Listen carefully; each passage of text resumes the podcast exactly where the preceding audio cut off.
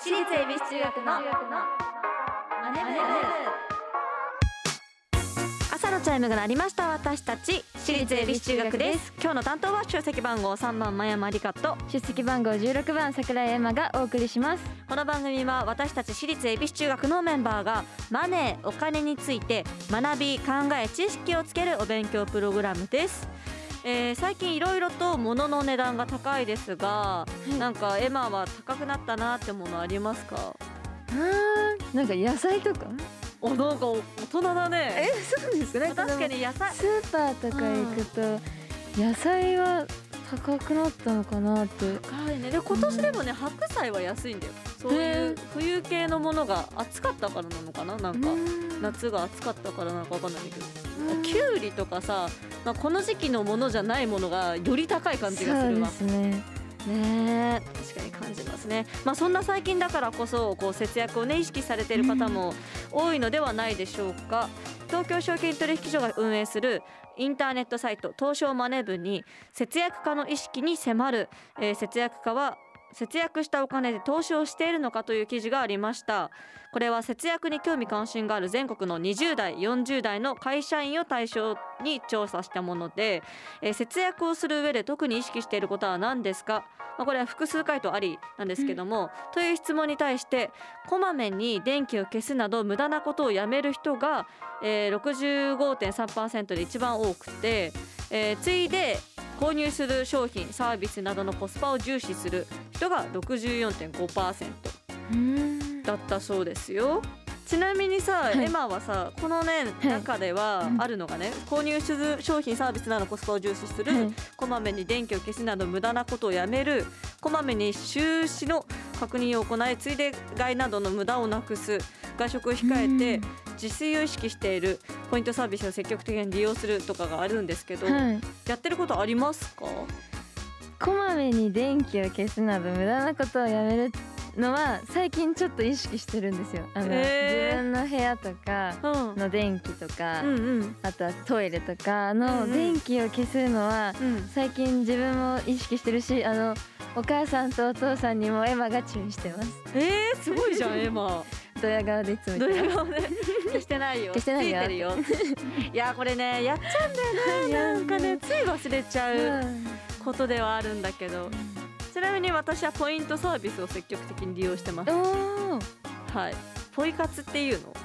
えポイそうなんです活えーしてます最近。すごい。なんか歩いてるだけでその溜まるみたいなやつあるじゃないですか。あれをゲーム感覚でやってる。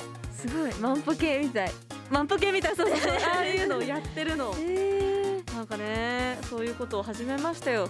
あちなみにまた節約した金額を投資や資産運用に活用していますか？もしくはする予定がありますか？という質問をしたところ節約した金額を投資や資産運用に活用している人が47.3%と最多だそうです、ね、すごいね。やっぱまあ、節約をさするっていうのがそもそもちゃんとこうお金に対して意識を向けてる人だからさきっと多いんだろうけど。ね。すごい。ある意味ポイ活もそういうことですよね。なんか運用じゃないけど。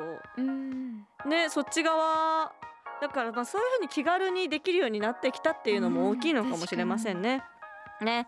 まあ貯めるのはもちろん大事ですけど貯めてるだけでは増やせないということで、えー毎回お題を決めて予習メンバーが先生となって勉強していきます。本日のテーマは金利って何？そしてこのマネ部でお金を勉強していつかは自分たちで事業計画まで立てられるようになりましょ番組ではメッセージをお待ちしています、メンバーと一緒に学びたいお金にまつわる疑問質問お待ちしています。ラジオ日経エビチューマネブホームページメッセージフォームからまたツイッターハッシュタグエビチューマネブでお待ちしています。うそれでは私立恵比寿中学のマネ部今日も始めていきましょう。エマ修行の挨拶お願いします。起立気をつけ礼私立恵比寿中学のマネ部この番組は東京証券取引所の協力でお送りします。アリとキリギリス。いい湯だな。おやキリギリスくんじゃないか。アリ課長ご無沙汰しております奇遇だね。東大会社を辞めてからは。念願のファイヤーを達成したのでもう投資もやめて現金にしちゃったんですよ。え？もう現金にしたの？相変わらず君はお気楽ですね。投資もやめてしまうとファイヤーにならないでしょ。うその点私は職場で投資を学び働きながら資産形成を続けていますよ。また投資をしようかと思うのですが買い時もわからなくなってしまって。無様だなキリギリス君私のように賢い人は一気に現金化などせず投資と一生付き合っていくんです。退職後の資産運用法も学んでいますよ。つまりはステイマーケット。これこそが余裕を持って余裕を増やす。JPX マネブラボ。投資に関する最終決定はご自身の判断でなさいますようお願いします。東京証券取引所。私立恵比寿中学のュタグエビチューマネブでお待ちしています。今日の授業は金利って何？ガラガラガラ。和山先生が授業を始めます。ほらさささっと席について。いはーい。やー今日はね金利についてお勉強していきます。ちょっと難しいお話になるので真剣に聞くように。はーい。まあ普段ねなかなか聞くことはないと思いますが金利というのは資産運用をする上で非常に重要なキーワードとなってきます、うん。金利というのはえうまく利用すればお金がお金を生むまさに金の卵を生むようなものにもなります。ところで桜井は金利って何のことかわかりますか？はい知ってます。おなんだ知ってんのか。金利の卵毎年この時期に食べてます食べてる？毎年ひな祭りの時に食べてますよ。ちらし寿司の上に乗ってるんですけど卵が細く切られてて。いやそれ金利じゃなくて金糸。金糸卵な？でも他にも椎茸も入ってるんですよ。だからどうした？キノコって細長い糸のようなものからできてるって聞いたんである意味食べてるようなものなのかなって。それは菌糸な、えー、キノコは微生物の真菌類が作る糸状の菌糸が集まってできている、まあ、キノコは植物でいうと果実や花に相当する器官だってキノコの説明をさせるんじゃない。あー黒板がよく見えない。それは菌糸だ。もう眼鏡をかけなさい。もう授業中は静かにしなさいおしゃべり。禁止です。それは先生のセリフです。うんそれにさっきから禁止禁止って。禁止死じゃなくて利金利ですレディーズエンジェントルメン。それは紳士だ。死うん死死が増えてる。もういいから真面目に授業を聞きなさい。はーい。それじゃ始めますよ。はい。えー金利というのは景気と密接に関係しております。では金利は何かと言いますと、えーお金を貸し借りした時って利子や利息が発生しますよね、はい。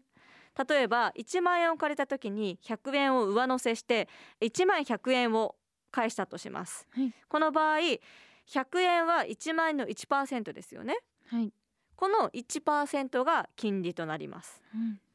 でそのね金利というのはお金の借り手と貸し手の関係つまり需要と供給によって決まります。はい。でこのニュースでよく聞く金利といえば政策金利と呼ばれるものがあるのではないでしょうか。はいあのー桜井さんはその政策金利聞いたことありますか？なあんま聞かないですね聞かない？はいまあニュース見ない？あーニュース見るんですけど、うん最近あんま見てないですねあ最近見てない？はいじゃあアメリカがどうだとかも見てない？アメリカでもアメリカがお金の話をよくしてるのはたまに見ます それは、まあ、アメリカじゃなくてもかもね、ま まあ、世界経済アメリカが結構ね担ってる部分はあるんで、はい。それはよく出てくるとは思いますが、はい。政策金利何のことか分かりませんか？あーちょっとわかんないかも。分かんない？政策金利っていうのは、はい。ある銀行がある銀行に貸し付ける際のその金利のことなんですけど、はいな何か分かります？政策金利。何銀行がはい。何銀行に貸し付ける際の金利、えっとうん。中央銀行がうん、一般の銀行に貸し付ける際の金利のこと。おお分かってるじゃない。なんでさっき変なこと言ってたのに分かってんのよ。不思議ね。えじゃあそのはい。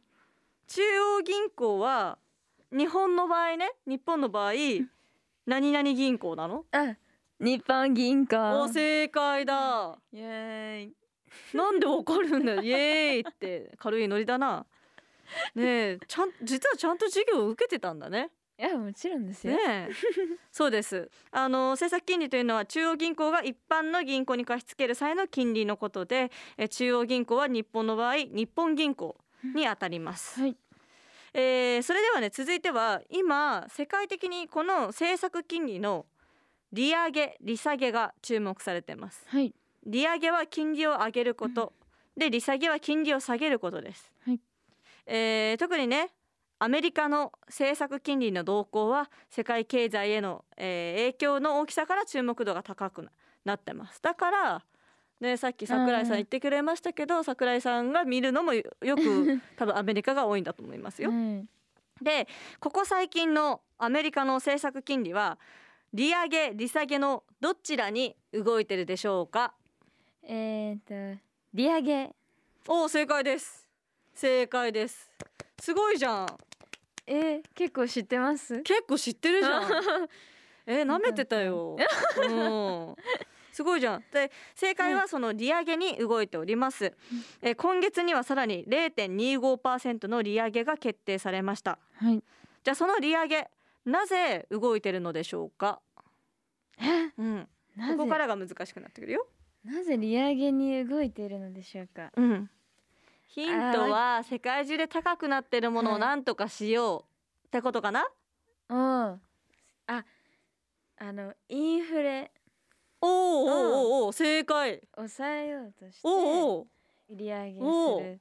正解だ。あの物価の上昇をね、うん抑えるためです。なるほど。はい、えー政策金利を上げると銀行は高い金利でお金を借りることになります。はい。すると銀行は企業や個人に貸し出す金利を高く設定しなければならないのでお金が個人消費や設備投資に回りにくくなります、まあ、そうすると景気が抑えられてえー物価の上昇も落ち着くという流れとなります、はい。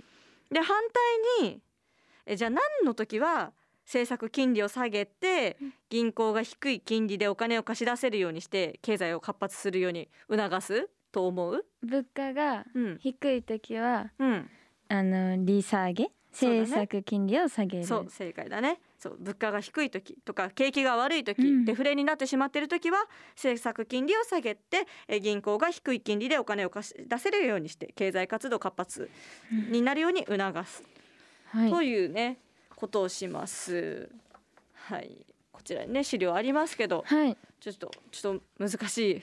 うん。けど、こう日本銀行があって、でそこから民間銀行がいて、はい。で日本銀行からその民間銀行はこうお金をねひ引き出すというか、うん。出し入れして、でそこから企業だったりとか個人だったりとかがやり取りするんだけど、その時に発生するのが金利で。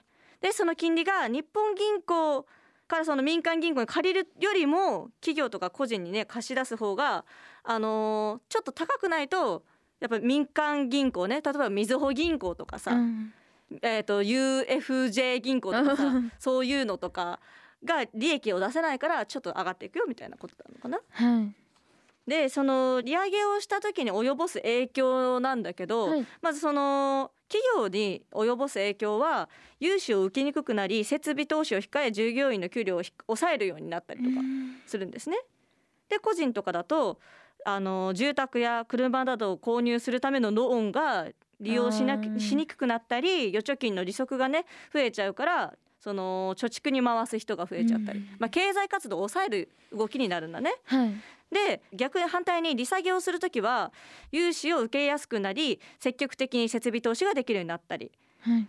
個人だと、えー住宅や車などの購入をするためのローンを組みやすいとか預貯金に利息がつきにくくなるとかねありますね。だから、うん。より経済活動しやすくなるっていうのがあるんですね。はい。でじゃあ今度はね株価の話をするよ。はい。また金利は株価に大きく影響します。はい。えー金利が下がると景気が良くなると期待されて株価は上昇する傾向にあります。反対に金利が上がると景気が悪くなると警戒され株価は下落する傾向にあります。ね、こちらにね資料もありますけども。はい。米国政策金利の推移みたいな資料がありますけどね、はい。まあその株価のね指数をその推移の下にグラフがあるんだけどどうなってるように見える？えーこのやっぱりうん政策金利がうん下がるとうんうん。株価の方は上がってるので、反対おになるんですかね。いいね。ですよ。そうなんです。あの金利が下がると株価は上がって、金利が上がると株価は下がる傾向にあることから、よく金利と株価はシーソーのようなうん関係にあると言われてます。なるほど。はい。また各国の金利差は為替にも影響します。はい。えー金利が3%の国と金利が1%の国では3%の国の通貨で運用した方が利息を得られますよね。はい。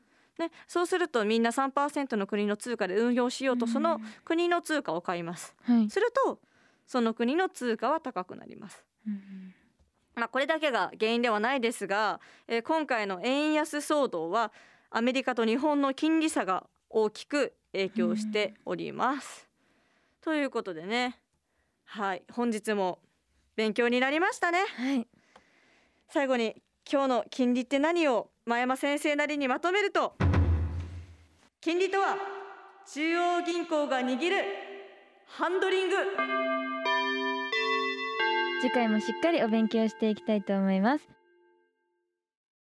東京証券取引所日本 FP 協会共催。オンラインイベント。お金を知る学ぶスペシャルを開催。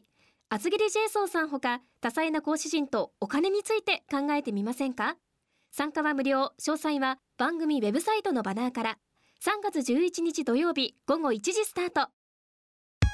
ラジオ日経。私立恵比寿中学のマネブ私立恵比寿中学のマネ部。私立恵比寿中学のマネ部。エンディングです。はい。金利難しかったねちょっとね。難しかったですね。ね。なんかすげえやつなんだってことは分かったよ。これがないとダメなんだってことだけは分かった。そうですね。ん。何気にね言葉だけど、ね、はい大事なんですねはい。さあお知らせがありますねお知らせです。はいえっとデジタルシングルボイジャーが配信中です。はいそして低学年メンバーフリーイベント武者修行フリーライブ特典会がスタートしています。お次回は3月11日土曜日イオンモール常滑ワンダーフォレストキュリオワンダーステージにて行われます。おー未成年メンバー頑張ってます はい、そして国母湯の生誕ソロライブ水素が3月20日に恵比寿ザガーデンホールにて開催されますそして3月24日金曜日から26日日曜日にかけての3日間広島駅南口地下広場エールエール栄冠屋上で開催される瀬戸内アイドルフェスティバルに出演します、はい。こちらは10人での出演となります、はい、詳しくは私立恵比寿中学オフィシャルサイトをチェックしてください、お願いします。そして次回は日本も経済も四季があるです。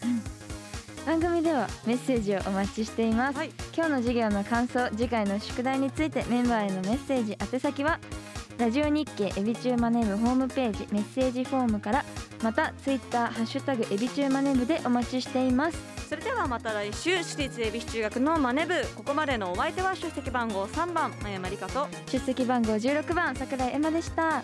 お疲れ様でした。私立恵比寿中学のマネ部。この番組は東京証券取引所の協力でお送りしました。投資に関するご判断はご自身の責任において行われますようお願いいたします